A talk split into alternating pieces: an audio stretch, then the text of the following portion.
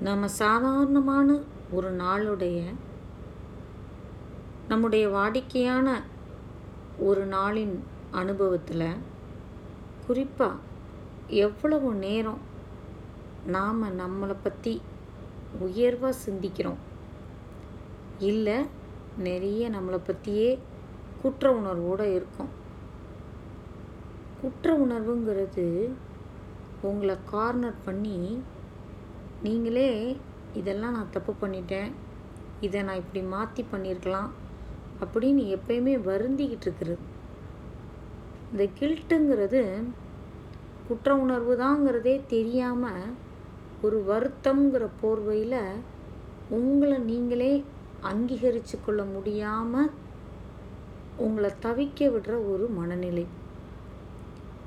இந்த உணர்வு நிலை உங்களை என்ன பண்ணுது? அப்படின்னா உங்களுக்கு வர வேண்டிய அனுகூலமான விஷயங்கள்லேருந்து கொஞ்சம் ஸ்டெப் பேக் பண்ண வைக்குது.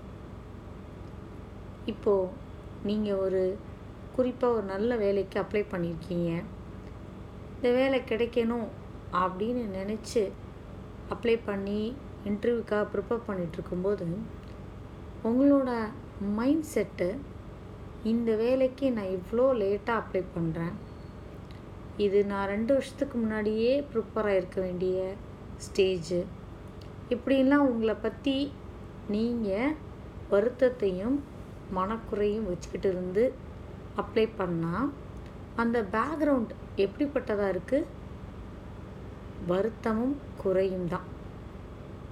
உங்களை பற்றின செல்ஃப் கில்ட் உங்களை நீங்களே மன்னிக்க முடியாத ஒரு தன்மை. இது இருக்குது அப்படிங்கிறதையே நம்மள நிறைய பேர் ஒத்துக்க முடியாமல் தவிக்கிறோம்.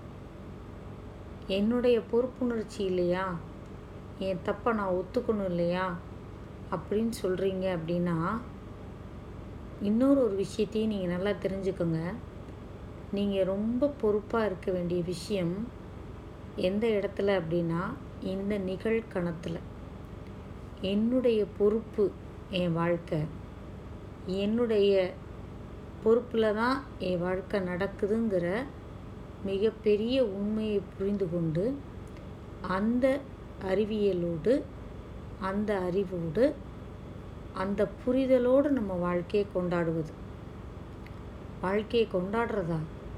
இங்கே வாழ்க்கையை ஒரு நாள் நகர்த்துறதே கஷ்டமாக இருக்கே அப்படின்னு சொன்னால் இன்னும் நாம் நம்ம வாழ்க்கைக்கு பொறுப்பெடுத்துக்கலை.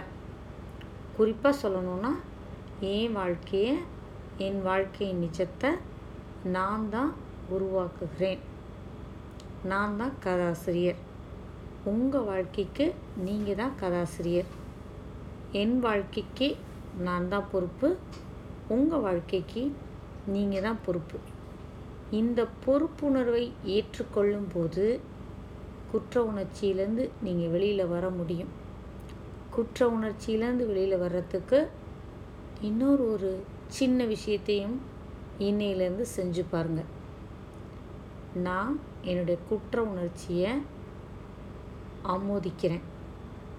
அதை நான் அன்பு செய்கிறேன் நான் என்னைய அன்பு செய்கிறேன் அப்படின்னு தொடர்ந்து சொல்லி பாருங்கள் உங்களுடைய குற்ற உணர்வை விட்டு விலகி எங்கேயோ ஓடணும்னு நினைக்கும்போது அது நம்மளை விட்டு விலகாது. மாறாக குற்ற உணர்வை எப்படி அணுகணுங்கிறத உங்களுடைய மைண்டுக்கு சொல்லி கொடுங்க.